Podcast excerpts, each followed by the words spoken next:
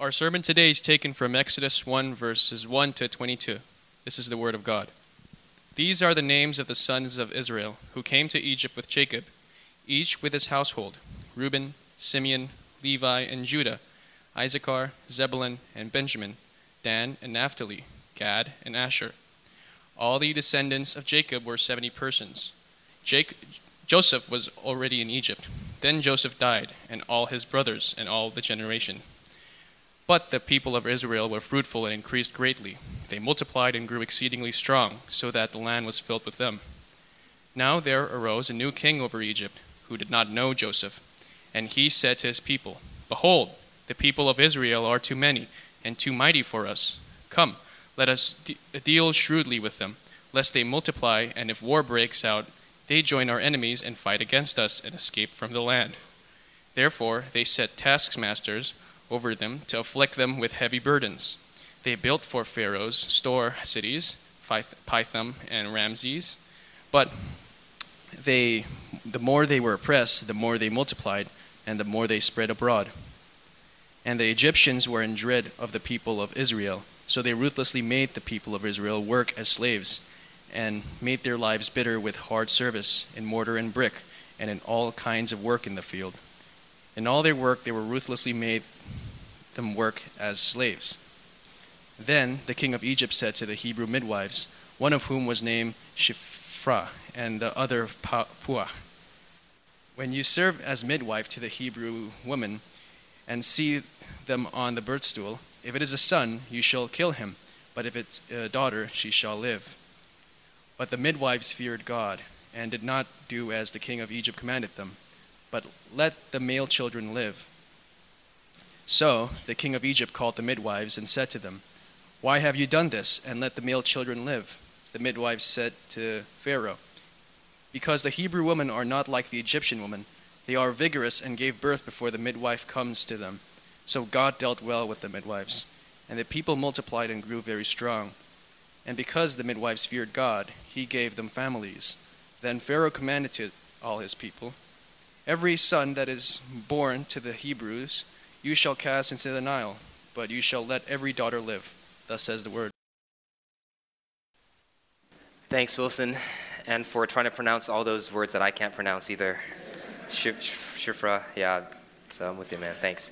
So, guys, we're going to start uh, our series through the book of, well, it's not really a series through the book of Exodus. We're going to start a series on the life of Moses uh, which will cover a lot of the book of Exodus, maybe not all of it, but for sure the first few chapters of it. And we've done series on biblical characters in the past. If you remember, we've done uh, uh, Jonah, we've done Jacob, we've done a few other people.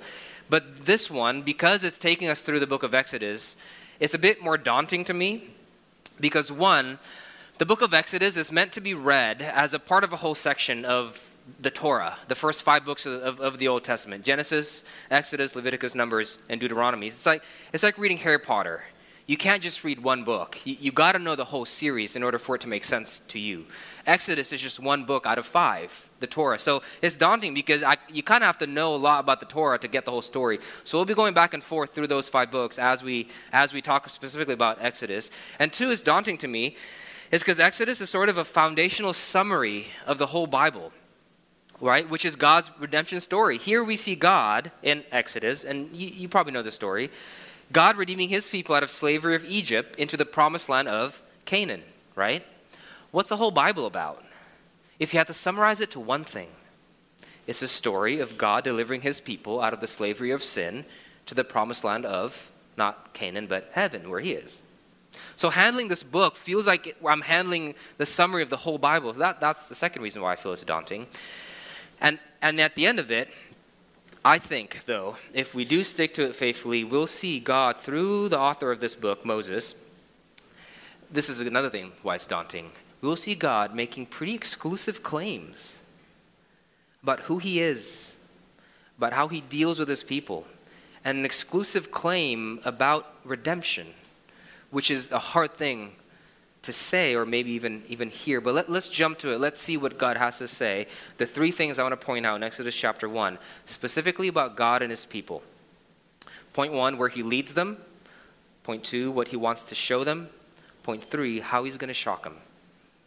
Where he leads them, what he wants to show them and how he's going to shock them Point one. Now, there's a Hebrew word here I want us to pay attention to in verse 1. Look at verse 1 in your printouts. It, it says, um, it says, these are the generations, right? But, but there's a Hebrew word there actually that wasn't in the ESV and a lot of the other English translation. It's, it's a Hebrew word that should be translated to and. So, verse 1, instead of saying, These are the names of the sons of Israel, it really should sound something more like this And these are the names of the sons of Israel. There should be an and there. And you're like, okay, why is that a big deal? Well, it is a big deal because if you think about why you would write the word and before a sentence, it's because you're trying to connect that sentence to the thought process before it. Something happened and then this. You're trying to connect it to what happened before. And this is significant because what Moses is trying to do here with the word and in the beginning of verse 1 that doesn't appear in, in our ESV translation is supposed to signal a connection to the book of Exodus. This is a continuing storyline. This is meant to be read in context of what happened in, I'm sorry, in Genesis, not Exodus, in, in the story of Genesis before this. So, okay, this should think, make us think which part of Genesis is the author trying to connect us to here in verse 1? Well, with Genesis chapter 46, verse 2 to 4, and verse 8. Again, about Israel going to Egypt. This is, I think it's up here. Okay. Uh, Jacob, Jacob and God spoke to Israel in the visions of the night and said, Jacob, Jacob. And he said, Here I am.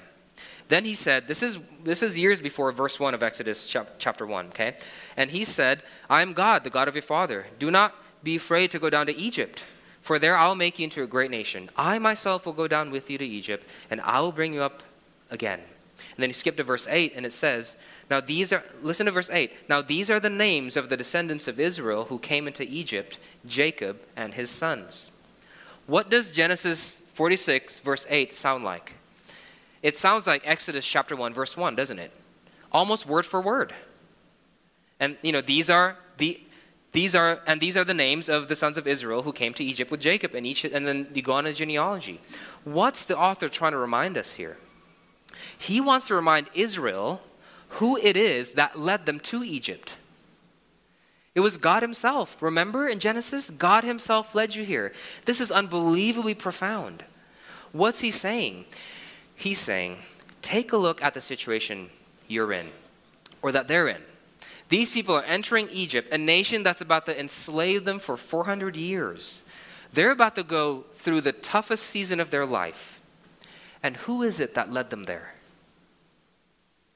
God did. They were about to hit rock bottom. 400 years of slavery, the toughest season of their life. And God here is saying, It was me. I brought you here. I brought you to rock bottom. And we're thinking, well, that's not very nice, God, you know, to do that. Why would you do that? But here's what's more profound. After listing all the sons and connecting verse 1 to genealogy until verse 6, you go to verse 7. God makes another profound claim. It's crazy. He connects verse 7 once again to Genesis. You got to stick with me here a little bit because there's a lot of connections that Moses makes. So at verse 7, look at what's happening to Israel. They're fruitful and increased greatly. They multiplied and grew exceedingly strong. They were fruitful and increased greatly, and they multiplied and grew exceedingly strong. Note two words there. They became fruitful and they multiplied. Does that ring a bell? Of where in Genesis does it say to be fruitful and multiply? In Genesis 1. Remember when God made all the animals, made Adam and Eve, he said, Be fruitful and multiply. He's trying to connect us to Genesis 1 here. Okay. But then you read the rest of verse 7. Keep, so keep that in mind. The rest of verse 7, there's another connection to Genesis chapter 1. They multiplied in verse 7 of our, of our text. They multiplied and grew exceedingly strong, so that the land was filled with them. The Hebrew word filled there was the same word again used in Genesis chapter 1 when describing the life forms that was popping out left and right. The birds in the sky, the fishes in the ocean, they started to fill, to swarm in Genesis 1. But it's the same Hebrew word, fill and swarm. They started to fill the earth. Now you're supposed to ask yourself the question why were they in Genesis chapter 1 popping out left and right? Why were they multiplying like rabbits? Why were they filling up the land? Why were they swarming the land? Because God's presence was there. I'll, I'll, connect the dots here in a second. So Psalm 104, verse 30, just, just proof text to prove to you, talking about Genesis 1, the psalmist, when you send forth your spirit, they are created. When God's presence is there, right? The spirit hovered over the waters and all that. When God's presence is there, life was created, and you renewed the face of the ground. This is profound. The reason why life started to multiply like crazy in Genesis chapter 1 is because God's presence was thick in there in the midst of the land. He was there. Now, what does that have to do with Israel's situation? Being at rock bottom. Think about it. Why were the Israelites producing like rabbits? Why were they popping kids out left and right? Why were they filling up or swarming the land with life? What was the abundance of life a sign of in Genesis 1? It was a sign of God's presence. What is God trying to tell us here? That God's presence was with the Israelites in Exodus chapter 1. God's presence was with them even at rock bottom. What are we tempted to say when we're at rock bottom? Where are you, God? Are you here? Because it sure feels like you're not. And God, through Moses, is telling his people, I'm here. I led you to rock bottom, yes, but I didn't leave you there. Now, I'm going to make this, this caveat. This doesn't mean that if you biologically can't have children, that God's presence isn't with you. That's not how narratives work. The purpose isn't to make a one to one connection like that. Moses isn't saying the number of children you have is a direct sign of God's presence in your life. That's actually the exact opposite of what Moses is trying to say. He's saying that good life circumstances is not always a sign of God's presence, and being at rock bottom is not always a sign of his absence. That's what he's trying to say. Just look at the Israelites. Even in the worst life circumstances, they've been in rock bottom for 400 years, yet God is there all along. And you got to know that. You got to know that. If, if this is our worldview, if we think that good earthly circumstances equals God's presence, and if we believe that bad earthly circumstances equals God's absence, then life is about to get very confusing and very discouraging. Because based on that logic, someone like Pharaoh in this story, who has all the power, who has all the money in the world, great earthly circumstances, by that logic, we would conclude that God's presence is with him. When in actuality, who is he in this narrative? He's the grand villain. You see how it gets all mixed up if, if, we, if we live life with that worldview? And with that logic, who are the Israelites? Who are the people that are at rock bottom? They're the ones that's been abandoned by God. Where in reality, they're the ones who God has graciously set his presence upon. It'll make life confusing if, if we live life with that worldview. Two, it'll also make life very discouraging. It might even make you a cynical person. Based on that worldview, if we think that earthly success is a proof of God's presence, then we see bad things happen to good people. You know what's going to happen? It's going to be pretty discouraging. You know, he's a, he's a good guy. Why did something bad? Why did you take your presence away from him, God? And then we see good things happen to bad people. Happens all the time. With that worldview, we'd be discouraged again. Why is God approving this guy? See, if we think if we think like that, life won't make sense. It'll be discouraging to you, and you'll grow cynical at God. The equation doesn't work, it's not biblical. But we know what the biblical worldview is, as summarized in this passage. You know what God's trying to communicate? That He might lead you to rock bottom. And it's not because He hates you, his presence will remain with you at rock bottom and he won't leave you. Now, the question is still, why? Why would God do something like that to people he loves? To, to me, why would God do something to me or to somebody else? Well, let's go to our second point. What he wants to show them there. Okay, let's continue in the narrative. Look at what Pharaoh said in verses 8 to 10. Pay attention to the wording there. Now there arose a new king over Egypt who did not know Joseph, and he said to his people, Behold, the people of Israel are too many and too mighty for us. Come, let us deal shrewdly with them, lest they multiply. There's that word again. And if war breaks out, they join our enemies and fight against us and escape from the land. Now, if you read that passage at face value, who is Pharaoh challenging? Who's the fight between here? Well, it seems like the fight is between Pharaoh and Israel. He's challenging Israel. He doesn't want Israel to multiply, to grow strong, and then to leave him, right? He likes free labor. Okay? So what does he do? Verse 11, he makes them work as slaves, makes them build two, two store cities, Pithom and Ramses, if that's how you pronounce them, right? These store cities are kind of store cities that would uh, uh, take in treasure, gold, silver, even war ammunition sometimes to store them up there.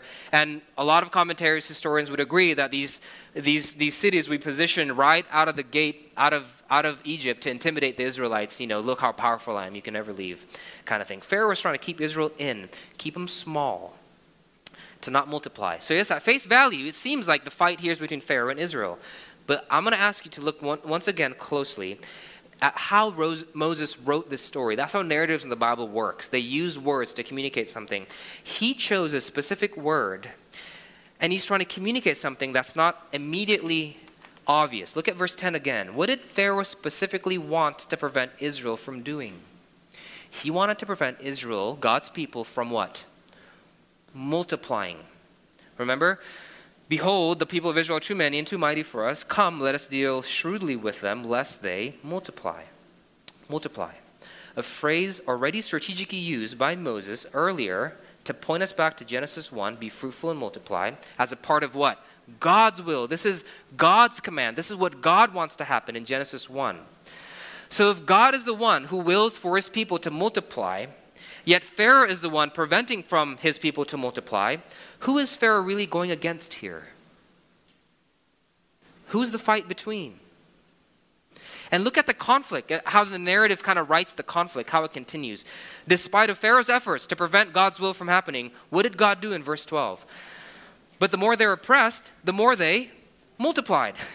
and the more they spread abroad. So Pharaoh pushed back and attacked God's will, but yet God was still able to prevail despite of Pharaoh's attacks. And now Pharaoh, that's how the narrative is going. And now Pharaoh is being pushed back by God because God still got his way and, and his people. You see what's going on here? What Moses is trying to paint? He's trying to show you who's the battle really between. Ultimately, this is a fight between Pharaoh and God, not Pharaoh and Israel. And as, as the Israelites, maybe as we read this passage, we're meant to ask ourselves this in rock bottom.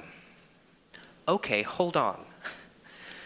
Maybe this whole thing isn't really ultimately about me as much as I thought it was. Maybe there's something bigger going on behind this pain. Maybe there's something bigger, there's a bigger fight going on behind this heartache. Maybe there's a bigger, bigger struggle going on behind this depression. Maybe there's something bigger going on behind this anxiety, this physical illness. Maybe, if the Bible is true, maybe there's a cosmic battle. That all of my sufferings are only a microcosm of. That my sufferings are only a taste of through the way Moses wrote this narrative, it seems like that, that's what he's trying to say. That yes, there's something bigger going on. This heartache, this ailment, this whatever it is, it's a part of a bigger storyline, a bigger struggle between God and evil, between God and sin. Maybe that's how I should be viewing my ups and downs.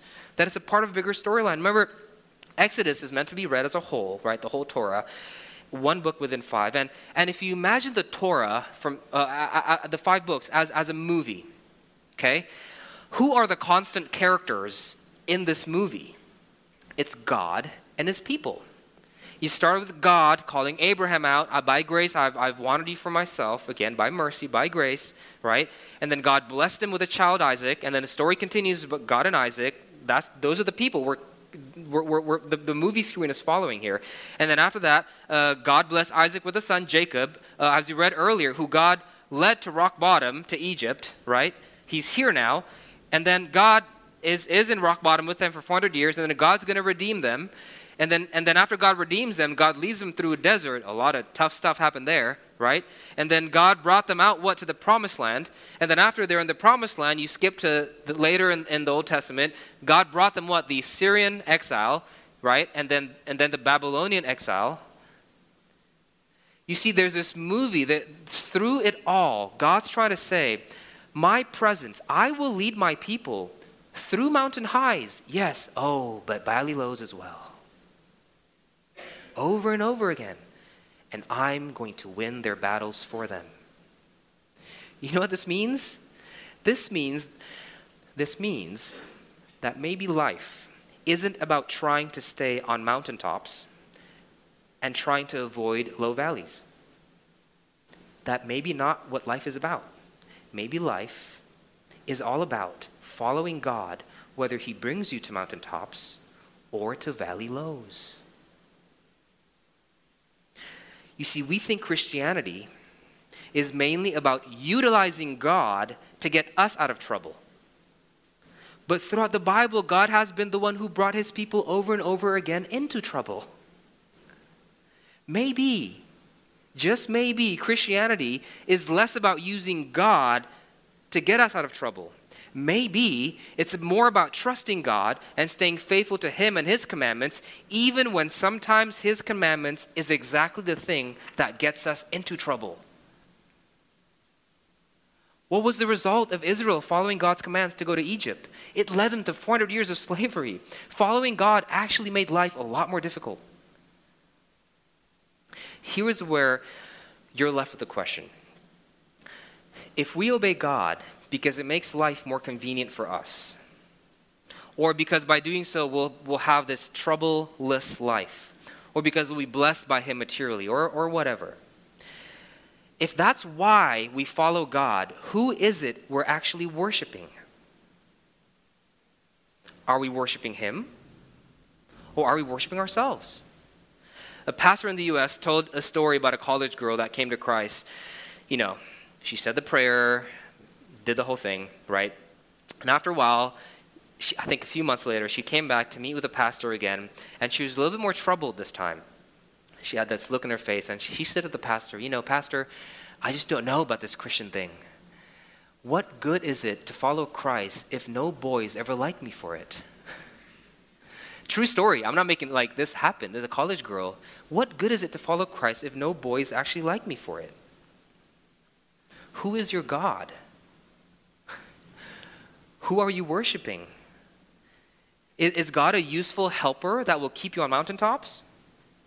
Or is he a king that you'll follow even to valley lows? Now, another thing to keep in mind not only does the story make the claim that God leads his people to valley lows and remains with his people during those valley lows, but also he'll win their battles and redeem them through their valley lows. Look at how Pharaoh was introduced here in verse 8. Now there arose a new king over Egypt. What's the word new king meant to show there? That he has a beginning. He's, he's a new kid on the block. Compared to who? Compared to the eternal God. Who's this new king? What's he going to do?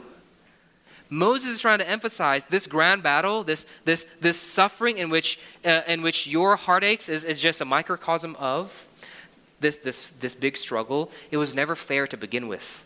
It wasn't a real fight. God was always going to win. So, one, his presence leads you to the fight, down valley lows. Two, his presence remains with you through the fight, in valley lows. And three, he will win the fight through valley lows. That's what Exodus 1 is trying to communicate. And all of a sudden, if you believe that, if you embrace that, all of a sudden, you're going to stop asking God, What do I need to do to get out of the suffering? But rather, you're going to be asking God, What do you want me to do, even if I'm in the suffering? What do you want me to do here? When I come out of it, how I come out of it, that's not my primary concern. That's your business. My business is to worship and obey you. And oh, you know what you'll start to experience? A switch of perspective in life altogether. God will no longer become this financial advisor that's supposed to get you out of bankruptcy. He'll become your king, in whom every penny is meant to glorify. God's no longer going to be this time management guru who's meant to tell you how to arrange your life so that you'll always be successful. But God's going to be a king and a Lord whom every second belongs to. God will no longer become your relationship counselor who's meant to get you out of singleness, but a king in whom you obey throughout your singleness. And I've said this a few times before. I didn't want to say it because it might be boring to you if you've been here for a while. But if you're new, maybe this could be helpful. Somebody made a really amazing uh, explanation of how, how we often view God as, as a means to an end, as a useful tool, but not as beautiful.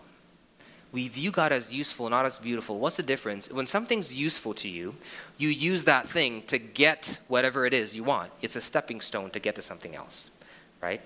But when something is beautiful to you, you don't use it as a stepping stone to get to something else. You just embrace it because it's beautiful, because it is the end goal. Why, why do you love music? Does music pay the bills? You know, does listening to your favorite song make your stomach any fuller? No. Music doesn't have any, it's not a stepping stone to anything else. You love music simply because it's beautiful. It's not a means to an end. I wonder if we treat God more as useful sometimes rather than as beautiful. Who is God to you? And you know what you'll have? If you view God as, as, a, as a king to obey, no matter how useful that obedience to you may be right now in this life, if you view life that way, you'll have what I call a fierce sense of peace, as exemplified by the two midwives in this story. Let's continue in, the, in, in, in this story. Verse 15. Look at verse 15. Then the king of Egypt, this Pharaoh, right, that wanted to keep Israel small, that didn't want them to multiply, said to the Hebrew midwives, one of whom was named Shiphrah and the other Puah, when you serve as midwife to the Hebrew woman and see them on the birth stool, if it is a son, you shall kill him, but if it's a daughter, she shall live. But the midwives feared God and did not do as the king of Egypt commanded them, but let the male children live. So take notice here. Two Hebrew women. One, they're a woman a gender without much power at the time. Two, they're Hebrew, Israelites, the, the Jews here that are being enslaved. So, you know, based on the culture of the time, they were the wrong gender, they were the wrong race, and they're midwives. Their job didn't have much influence. But yet they stood up to a tyrant and they said no. Why? because they knew my God's going to win this whole thing. My job is just to stay obedient to God. Even if by doing so I'm brought to the lowest of valleys. I mean, they risked their lives, their necks by doing what they did. This obedience to God here could have led him to death. This is someone, Pharaoh, that nations bow down to, but yet two women from the wrong race with low income jobs stood up against. Why? Because God to them was not just a useful tool, God was their king. and you know, people say, theology doesn't matter. Theology is just an airy concept out there. You know, it doesn't really affect our daily lives today. But the reason why these minority women were able to be so fierce is because of their theology. They feared God. They knew He's leading me to this valley low, this risky situation. If I obey God, I might die. But He's leading me here.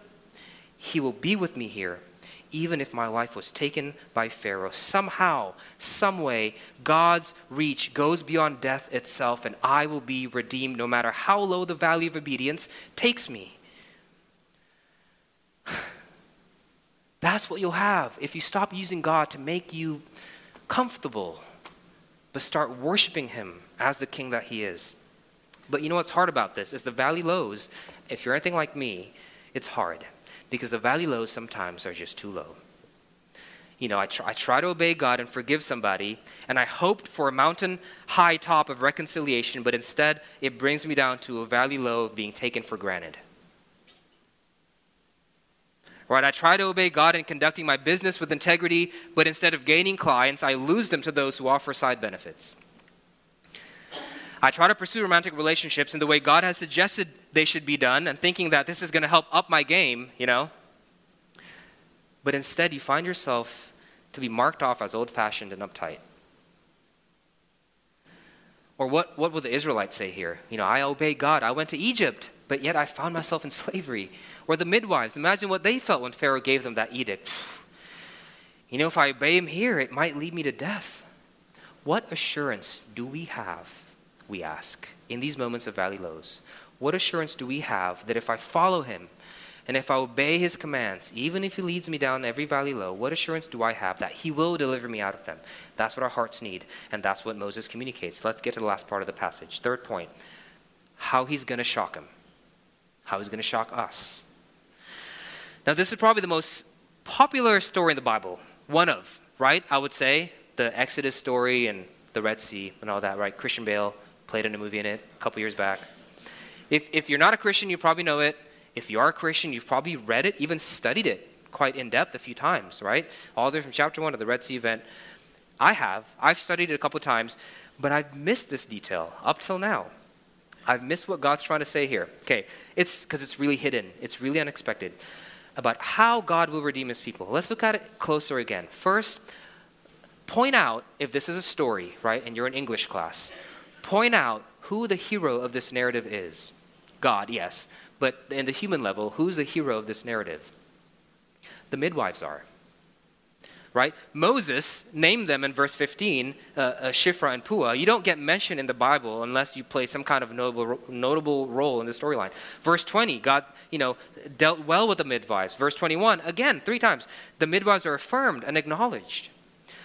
Now, what's shocking about this redemption method is that God choosing the midwives to deliver his people from slavery. This is startling. This is sarcastic, even. Let me show you what I mean. Think about it.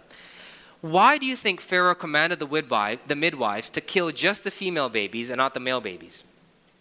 You know, verse 22. Then Pharaoh commanded uh, all his people, every son that is born to the Hebrews, you shall cast into the Nile, but you shall let the daughter live. Every daughter live. Why, was, why did he say that? The reason why Pharaoh was only concerned about the male babies is because he underestimated women. He thought only males can become strong warriors. He thought only males can become military threats. He thought only males can raise up an army that will overthrow Egypt. The females, the girls, let them live. They're, they're not a threat. They're weak. They're not a concern. But think about what God did here because the midwives refused to obey Pharaoh and obeyed God even when it risked their lives. Baby Moses was able to escape eventually. And because baby Moses escaped, Israel was eventually led out by Moses. So, whose actions was it that sparked this rebellion, that sparked this exodus? It was the actions of these two Hebrew women that we don't know much about, mentioned here in Exodus 1. You see how unexpected that is? Here's, here it is. The very weapon Pharaoh wanted to use to win his battle, the midwives, God ended up using to deliver his people. Isn't that a shocking irony? And look at verse 22 again. What was Pharaoh's method? This is another irony of winning his battle. What other means, so the midwives was one, the woman, what other means did Pharaoh use to kill the male children of Israel in verse 20, 22? The Nile River water. Fast forward a few chapters. What was it that God used to ultimately win this battle? One of the most famous stories of the Bible, perhaps. How did God finally free his people out of Egypt? Pharaoh was swallowed, swallowed and drowned where? The Red Sea. Using what? Water. The very weapon Pharaoh wanted to use to win his battles, God used it to deliver his people. You see how unbelievably shocking that is? Sarcastic, even. Ironic. What's Moses trying to say? If you adore God, not just as a tool that you find useful to, to benefit your life, but as a king you find beautiful to follow, even when it leads you to valley lows, okay? It might cause pragmatic disadvantages of your life, and some valley lows are so low you won't even be able to see how he's going to redeem you out of it. But do not underestimate him. He can do it, and he will do it. The method will be way beyond your expectation, and the result will be weirdly satisfying. Wasn't it a bit satisfying to see God use the woman Pharaoh underestimated to overthrow him? Wasn't that a bit satisfying? Yeah, you know? God here is telling Pharaoh, You new baby king. How dare you even try? And God here is telling his people, Don't be afraid. Keep obeying me. I will deliver you even through this valley low. Here's the thing the million dollar question now, then. How do you know that you are categorized as his people? How do you know that you are going to be one of those that will experience the shocking end day deliverance, you know, that God's going to reveal? You know, do we have to earn it? Do we have to be good enough and moral enough to do it? You know, does being religious enough get us in? Not at all. Not at all. Look at look at who was chosen. Let's go back to verse 1. Who was chosen to represent Israel in verse 1? Jacob. You remember Jacob's life? He was a manipulative thief. Remember what he did to Esau, his brother, in Genesis 27? He was a liar, he was a coward, and he was also a vain womanizer. You know, just read the way he treated Rachel and Leah in Genesis 29. Terrible dude. But yet in Genesis, you see God pursuing this guy. This is the guy God has set his mercy upon. He gave grace to this guy, he embraced this guy for himself. And now Jacob here in Exodus chapter 1 is used as the poster boy to represent all of Israel, who weren't choice people either. Just a few chapters after this, after God delivered them out of Egypt, what do they do? They worship an idol, Baal. What's the message here? God is saying, I don't love my people. I don't love people because they've impressed me with their moral pedigree.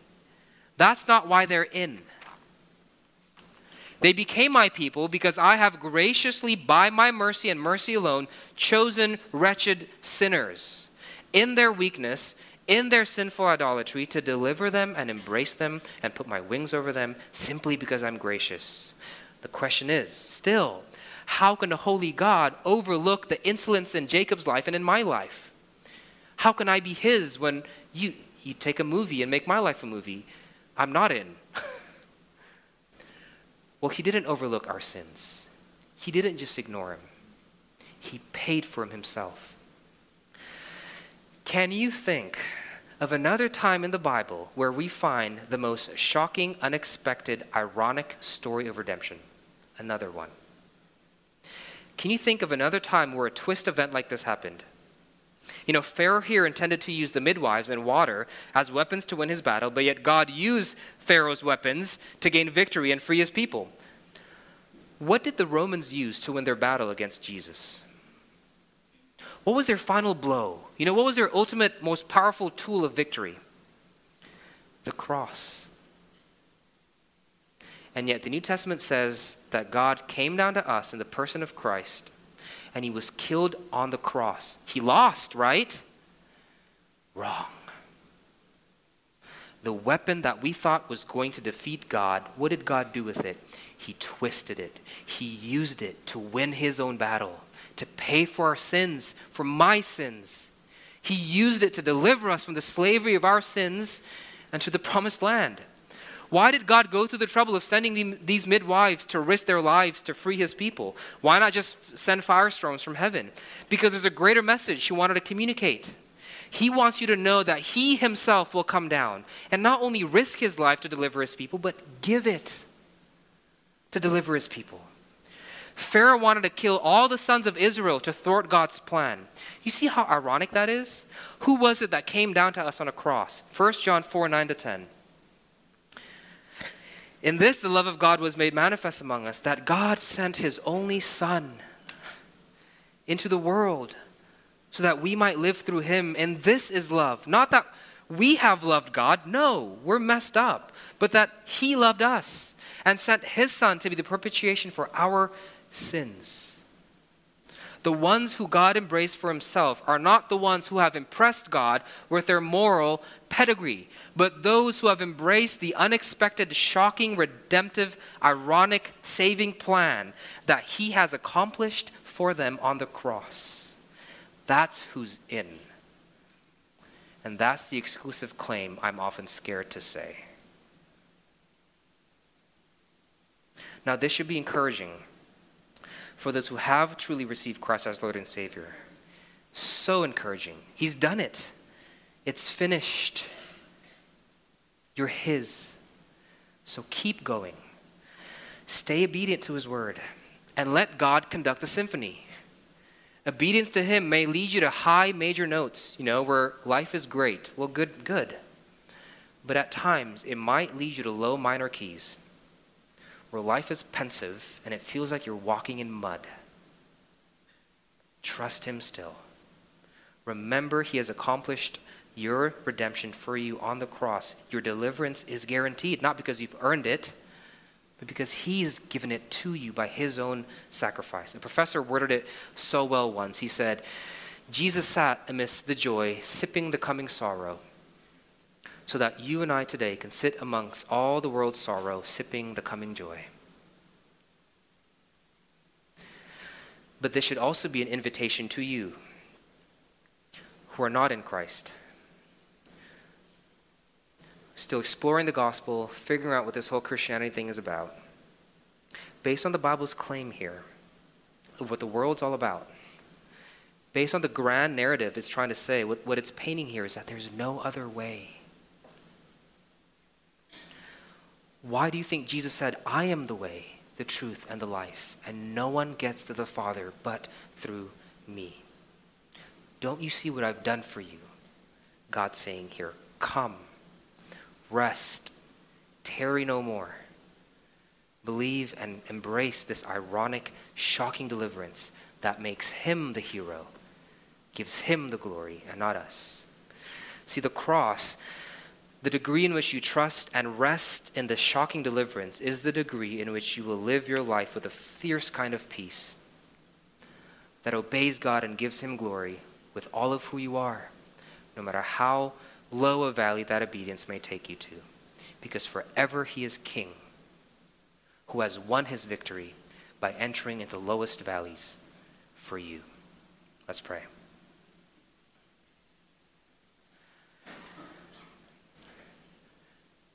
Father, you have sent your Son to enter into the lowest of all valleys, that our lowest valleys today compare nothing with. The eternal Son absorbing all the wrath of the eternal Father. And we now may be led to valley lows, yes, but we have the confidence that because you've drank the full cup of wrath we deserve for our sins, we have redemption in you. Not because of our moral pedigree, not because we're any better, not because we've prayed or gone to church or read the Bible, but because of grace and grace alone. This is the only narrative in which you receive all honor, all glory, and all praise. This is the only narrative in which you become the hero and not us. This is the only narrative in which people like us can finally take our eyes off ourselves and look unto you. Let this mercy be real. No preacher can make it real in the hearts of man. I beg you, Father, that you do so today, so that you may forever be glorified. In Jesus' name we pray. Amen.